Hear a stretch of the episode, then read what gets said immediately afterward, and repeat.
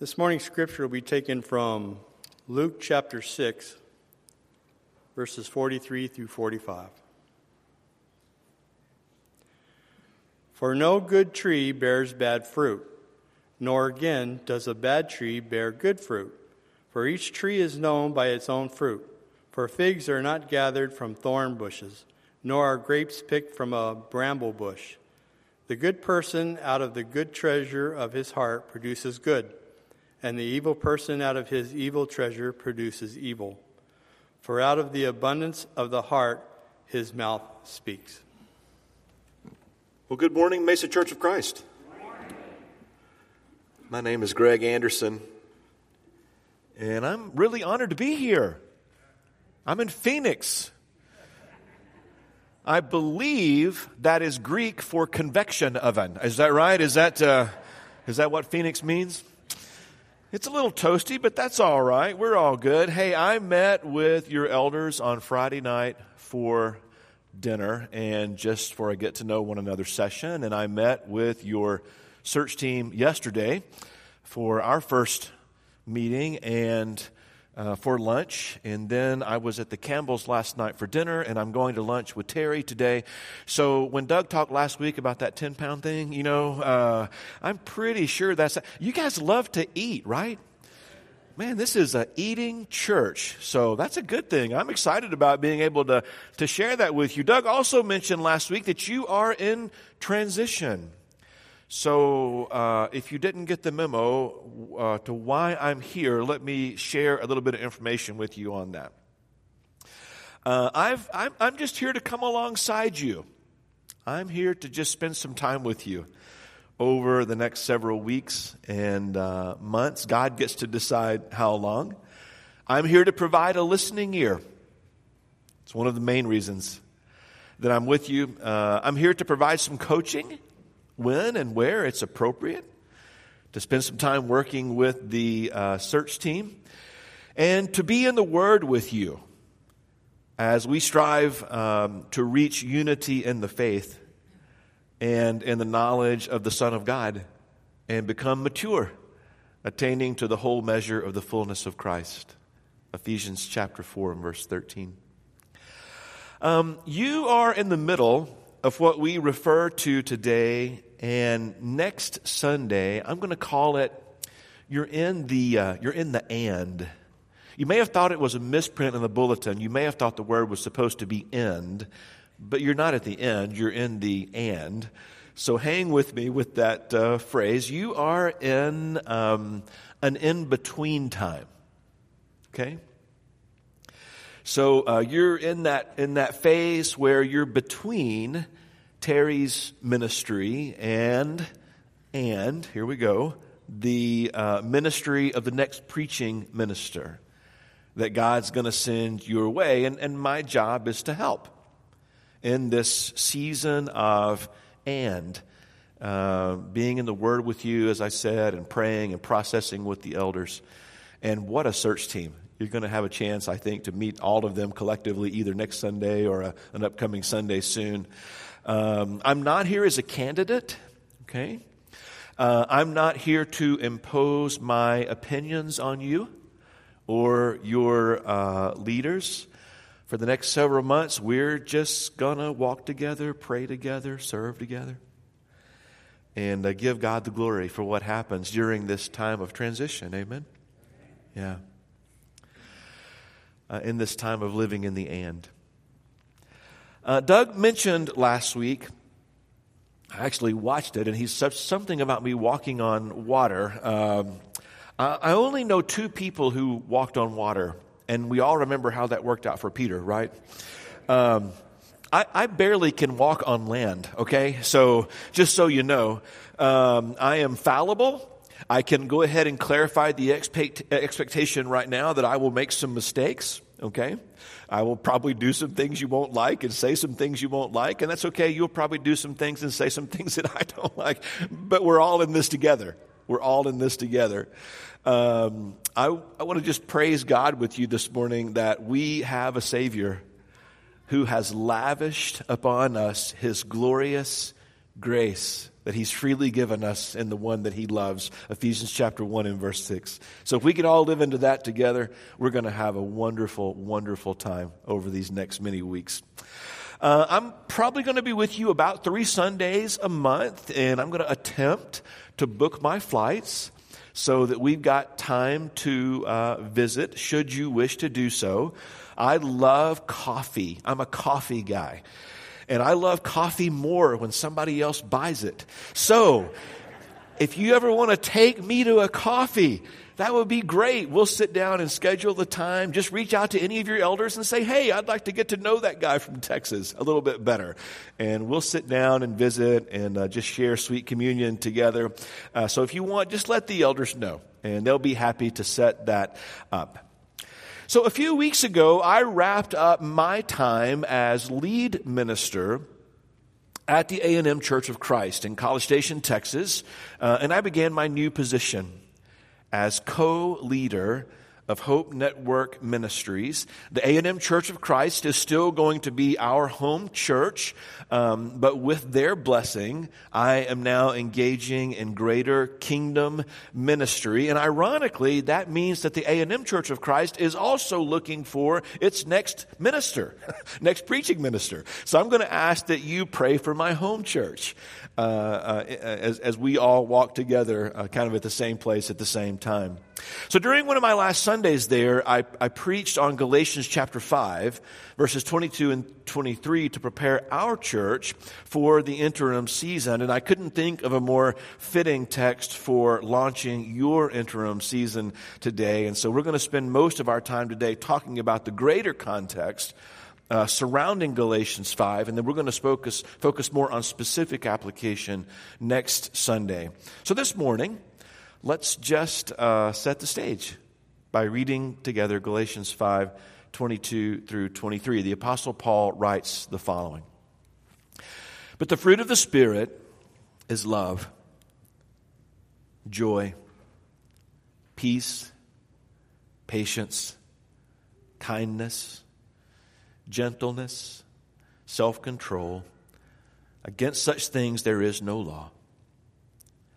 Those who belong to Christ Jesus have crucified the flesh with its passions and its desires.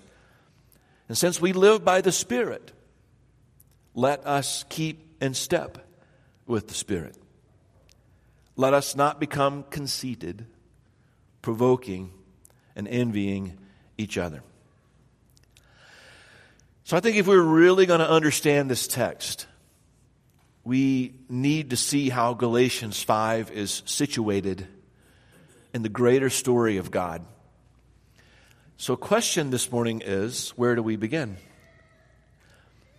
And I find usually one of the best places to begin is at the beginning. So, I want to ask you to explore with me a few verses this morning from Genesis chapters 2 and and, uh, and 3. Now, the Lord God had planted a garden in the east, Genesis 2 8. And there he, he put the man he had formed.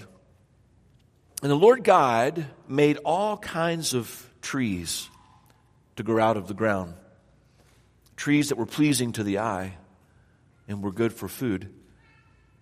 In the middle of the garden were the tree of life and the tree of the knowledge of good and evil. The Lord God took the man and he put him in the Garden of Eden to work it and take care of it. And the Lord God commanded the man, You are free to eat from any tree in the garden, but you must not eat from the tree of the knowledge of good and evil. For when you eat from it, you'll surely die. So I want to pause there for just a second, draw a little bit of attention to some key words and phrases in that in those verses. So God places man in the garden. There's two primary reasons. First, to work the garden, and second, to take care of it. So as a result, man can be nourished by the fruit that's in the garden, especially the fruit of the tree of life. Which has nothing to do with man's labor, but it has everything to do with God's eternal nature. Now, we don't know a lot about the tree of life. Um, we know it's very powerful, very powerful source of, of, of strength and healing and renewal we notice these words from Genesis chapter 3 and verse 22 that describes the power of this particular tree. And the Lord God said, The man has now become like one of us, knowing good and evil. He must not be allowed to reach out his hand and take also from the tree of life and eat and live forever. So that's a pretty powerful tree, right? We also know that this tree is present in the beginning as we just read in Genesis 3, and then it will also be present at the end um, and, and, and beyond. And its healing powers are eternal. I want you to notice the following text from Revelation 22. And then the angel, John says, showed me the river of the water of life as clear as crystal, flowing from the throne of God and from the Lamb, and down the middle of the great street of the city. On each side of the river stood the tree of life, bearing twelve crops of fruit, yielding its fruit every month. And the leaves of the tree are for the healing of the nations. And I love this promise.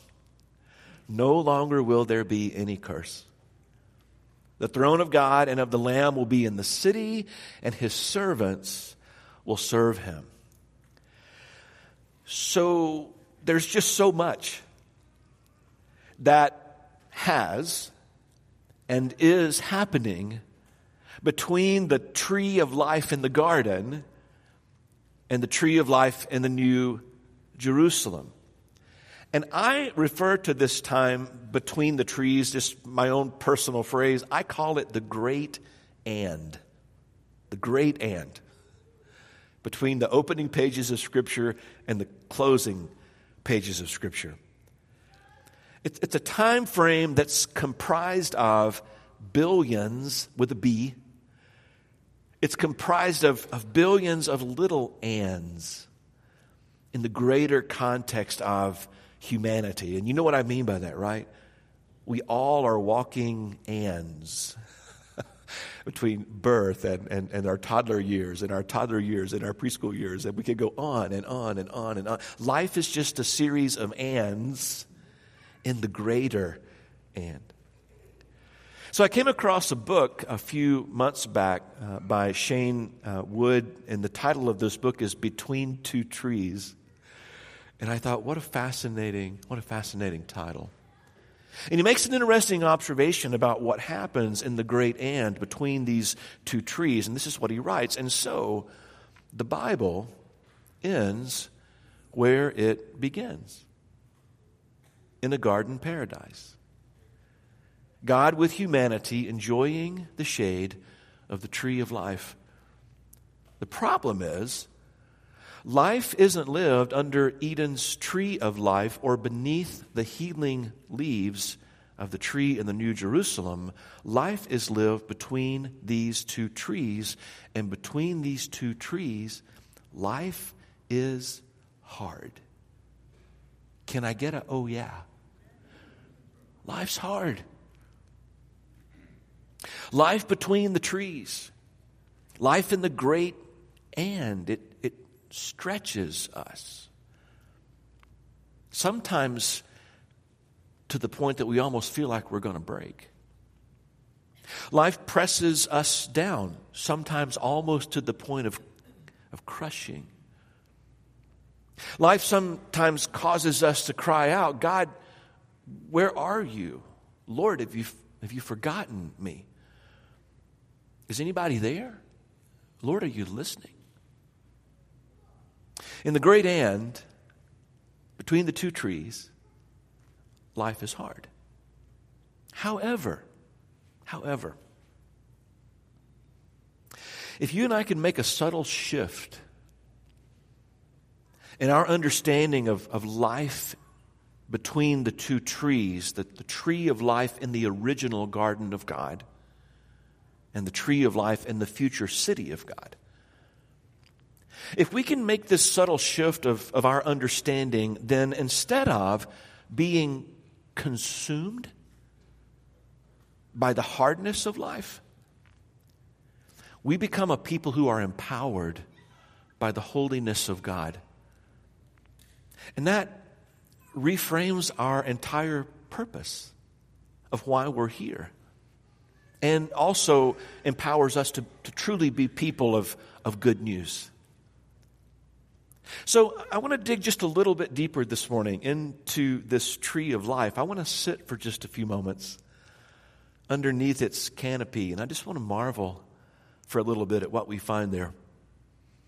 Let's taste the fruit and see that it is good, and let's share it with others as we partner with God to restore His creation, a creation that was disrupted, by the way, by a serpent who's very good at biding his time and waiting for the right moment to strike. Genesis 3 1. Now the serpent was more crafty than any of the wild animals that the Lord God had made. And he said to the woman, Did God really say you must not eat from any tree in the garden? And the woman said to the serpent, Well, we can eat from any tree in the garden. But God did say, You must not eat from the fruit of the tree that is in the middle of the garden, and you must not touch it, or you'll surely die. you, you will not certainly die, the serpent said to the woman. For God knows that when you eat from it, your eyes will be open, and you'll be like God, knowing good and evil. And when the woman saw that the fruit of the tree was good for food, and that it was pleasing to the eye and also desirable for gaining wisdom, she took some. And she ate it. She also gave to her husband who was with her, and he ate it. And then the eyes of both of them were open. Now, my hunch is we have read this passage so many times, it's easy for us to read it and not be moved by it. And yet, yet, this episode reveals the devastating impact of what happened when humankind broke covenant with God.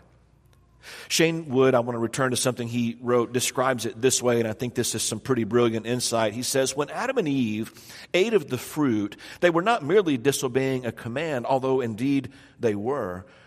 They were not just committing an indiscretion, although indeed they did. The action was more dire, the result more severe. For sin is willful union with something or someone other than God. The problem of Genesis 3 wasn't only an infraction of the law, it was far worse. Humanity became one flesh with death. Now, the, the contrast is pretty evident when we compare God's intentions with humanity's disobedience. I just want you to notice two passages side by side here. The first is from Genesis chapter 2, 24 and 25, when God gives woman to man. Adam said, This is now bone of my bones, flesh of my flesh. She shall be called woman, for God took her out of man. And this is why a man leaves his father and mother and is united to his wife, and they become one flesh. But notice what happens after the fall. Genesis 3, 6, and 7.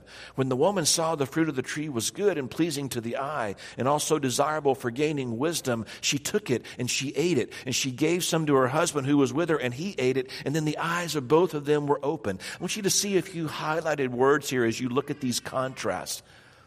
Do you see that they were united? Do you see that they were one? But after they ate the fruit, what happens? Eyes are open. Not only do they see God differently, but they see each other differently. Not only do they see each other differently, but they see the world around them differently. All of a sudden, everything has changed. Because if you boil it down to its essence, to what were their eyes opened? Well, their eyes were opened to something other than what God intended. And the results were instantaneous. Just notice, for the first time, they experience shame. Genesis 3 7. They shift the blame. Genesis uh, 3 12 and 13. As a matter of fact, Adam actually blames God. That woman you gave me, right? He goes so far as to blame God. And nothing is the same. From Genesis 3 all the way up to right now in 2021. But you see, from this moment in time, humankind partnered with death. And I could, I could preach on this for like a year and still barely scratch the surface, I think, of all that's happening right here. But here's what I want to ask you to grasp this morning just this one truth with me as we think about this, this and that you are in as a congregation, but that and being set within the greater and between the two trees. I want to ask you to grasp this one truth with me, and this is, this is it. The world God intended is not the world we live in, but the world we live in provides opportunity to restore the world God intended. Church, are you with me? You see, you see what opportunity is before us as we are the hands and feet of Jesus? And we're not going to get it right every time. Uh, Michael Heiser, in a book entitled The Unseen Realm, writes All humans are divine imagers. We're made in the image of God, right?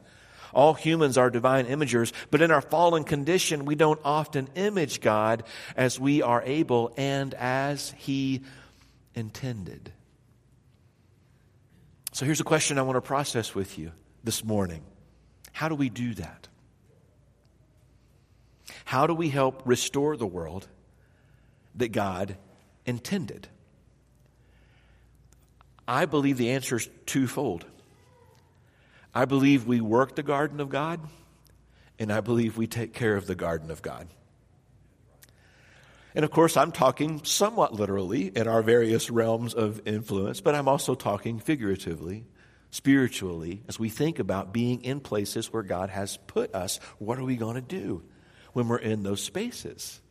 My hope is we're going to work where God's put us, and we're going to take care of where God has put us. As I said a few moments ago, this interim season, it's one little and within the greater and, and it provides phenomenal opportunity for us to work the garden of God and take care of the garden of God here at the Mesa Church of Christ.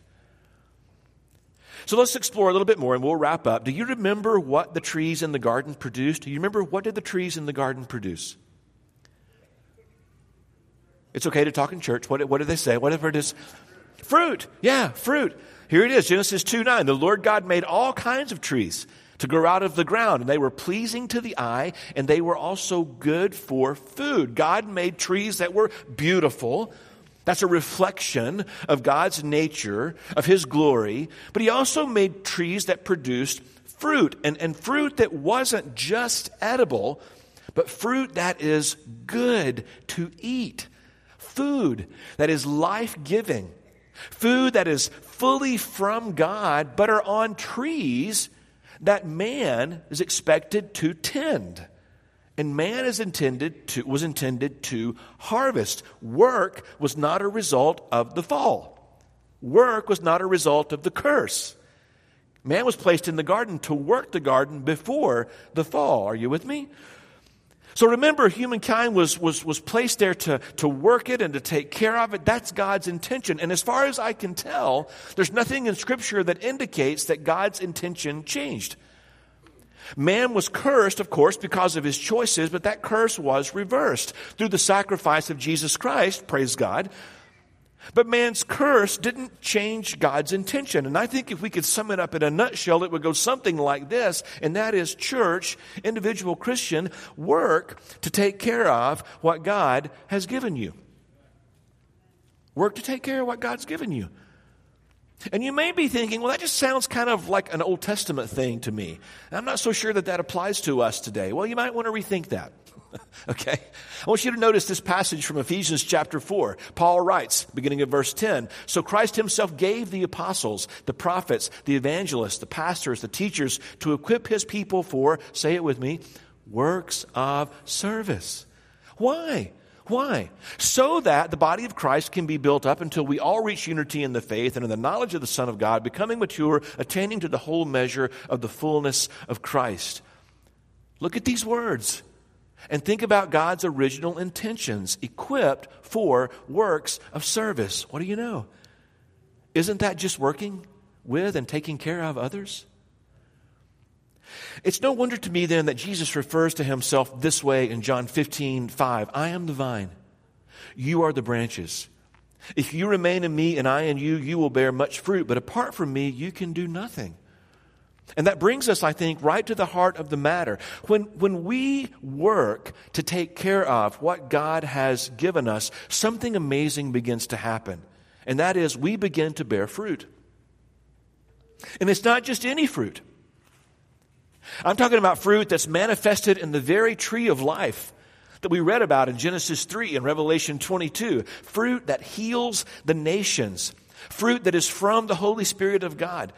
Notice the word of the Lord once again from Galatians chapter 5. But the fruit of the Spirit is love, joy, peace, patience, kindness, goodness, faithfulness, gentleness, and self control. Against such things there is no law. This fruit, these attributes, these characteristics. How many of you would describe the place where you work in these terms? Oh, my coworkers are so gentle. They're so kind. They're so patient, so loving. How about when you talk about your spouse? You introduce your spouse to someone. Do you use these terms? Oh, this is my husband. He's so kind. He's so gentle. He has so much self control. My wife is loving. She's good. She's patient. Do we do that? What about when we talk about our children? Do you see this fruit in yourself when you take a really long, hard look in the mirror? Do you anticipate bearing this fruit as a church in the interim season and beyond?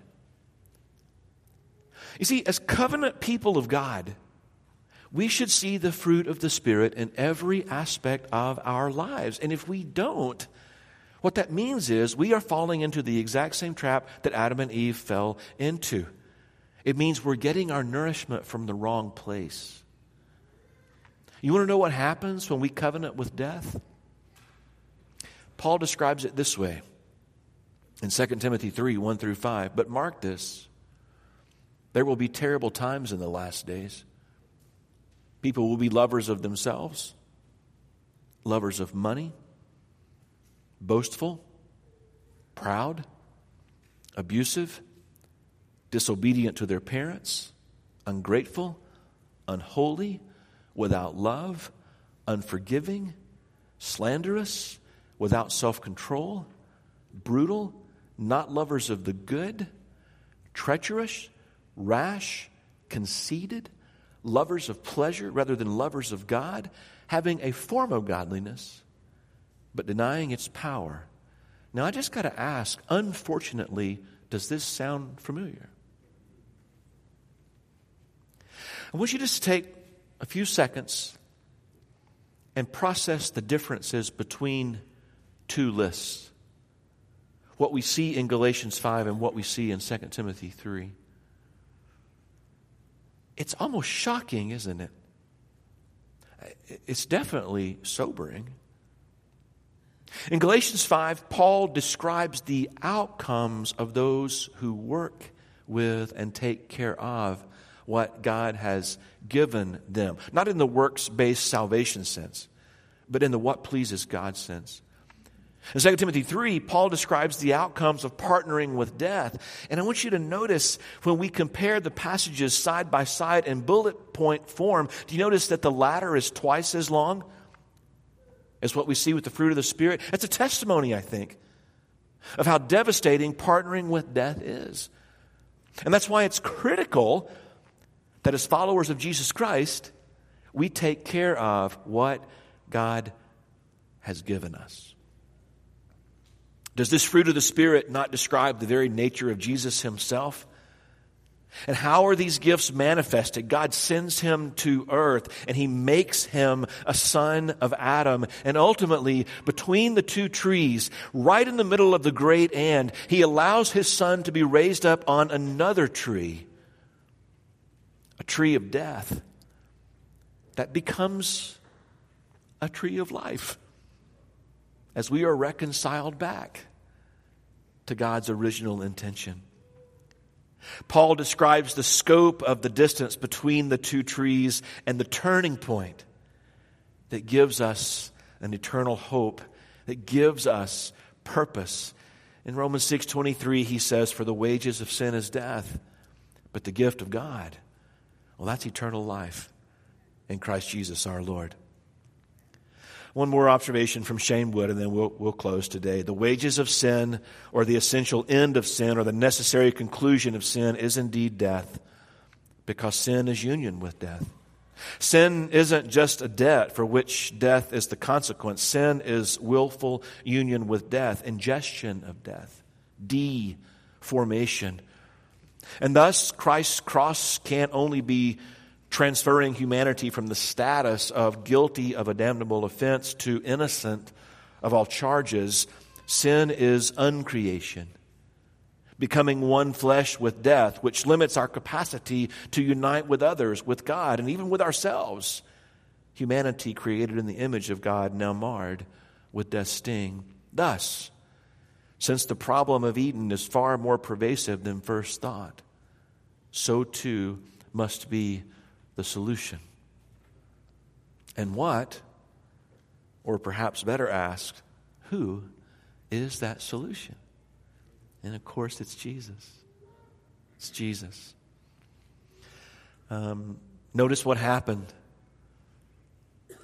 Adam and Eve chose disobedience, and the result was death. Jesus chose obedience, and the result is life. And the results of Jesus' choice those results are immediate. We are free from our shame. Hebrews 12, 2. We no longer carry the blame. Galatians 3.24. And church, nothing is the same from the empty tomb all the way through to eternity. And so I challenge you, not just today, but in the interim season and beyond, work to take care of what God has given you. If we commit to that, then the fruit of the Spirit will come we will all be believers and an entire church, just like the list that you, you see on your left here. And I can't think of any better way in this life to be described. And we're going to talk more about that next Sunday when we explore Living in the And Part 2. If you want to talk more, if your life looks more like the list on the right and you are just exhausted, from carrying that weight. And you know that you're just in this spiral that you it's just leading to death. I would love to talk to you this morning about being baptized and having those sins washed away having that burden lifted being made new in christ even before we leave this place this morning